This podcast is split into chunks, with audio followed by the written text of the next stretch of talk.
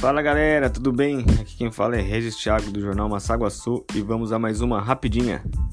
Caraguatatuba registrou queda no número de internações da UTI no último mês.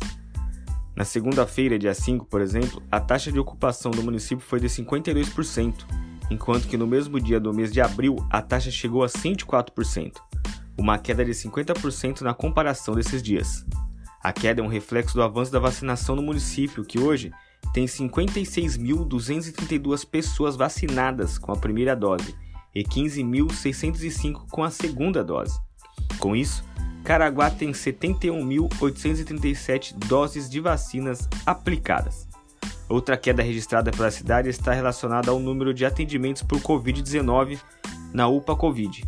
Em maio foram atendidos 7.282 pacientes e 5.964 no mês de junho.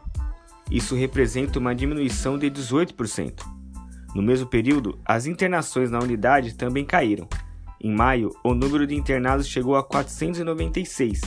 Em junho, foram 371 internações. Nesse cenário, a queda foi de 25%. Esse podcast teve o apoio de Guaraburger, a melhor hamburgueria da região com sabor, conceito e inovação. E Pinho Filtros, representante Fusat em todo o litoral norte Vale do Paraíba e Sul Fluminense, além de realizar vendas e manutenção de piscinas.